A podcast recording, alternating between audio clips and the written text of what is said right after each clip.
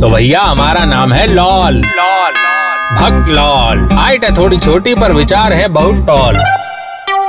तो भैया, आज का टॉपिक है काफ़ी फिल्मी और इल्मी। आज हम बताएँगे कि कैसे सुपर फ्लॉप फ़िल्में हमें जीवन का असली, यानी रियल लाइफ रॉक स्टार बना सकती हैं। कैसे ये पिटी हुई फ़िल्में हमें Bill Gates Steve Jobs Michael Dell Jack Dorsey और इलॉन मस्क की तरह धुरंधर बना सकती हैं और करोड़ों कमवा सकती हैं।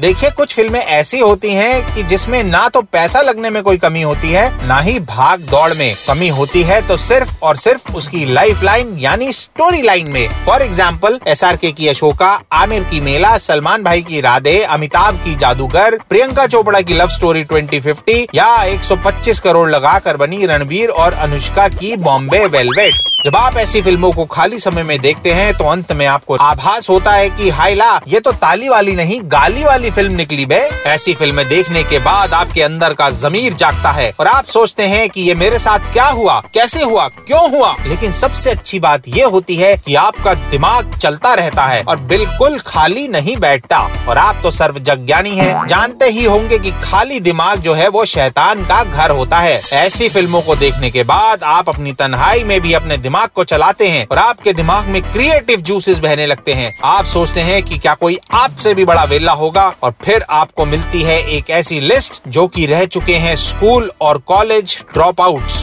जैसे Bill Gates Steve Jobs Michael Dell Jack Dorsey Elon Musk Mark Zuckerberg और आप सोचते हैं कि आप कम से कम इनसे तो बेहतर ही हैं कि पापा की मार और मम्मी के डांट के चलते आपने अपना कॉलेज तो पूरा किया। पर ऐसे ही लोग और चीज़ें आपको प्रेरणा देती हैं। और आप शुरू करते हैं अपने जीवन का नया अध्याय। आप ठान लेते हैं कुछ ऐसा करने की जो किसी ने नहीं किया। दिमाग में आई इस क्रांति के चलते हमारे दिमाग को चकाचौंध कर देते हैं कुछ ऐसे विचार जिनके बलबूते पर हम आगे चलकर बन जाते हैं एक सक्सेसफुल ऑन्टरप्रिन्योर और वो दिन दूर नहीं होता जब कामयाबी हमारे कदम चूमती है और हमारे रिश्तेदार हमारा हम्म, मम्मा था। तो जीवन में सक्सेसफुल बनने के लिए ज़रूरी है कि हम बकवास घिसी पिटी फ़िल्में देखें और अपने दिमाग को चलाते रहें। चलिए दिमाग चलाने से याद आया कि अभी आरोग्य सेतु ऐप यूज़ करके सेकंड डोज का अपॉइंटमेंट लेना है। बहुत ज़रूरी है भैया।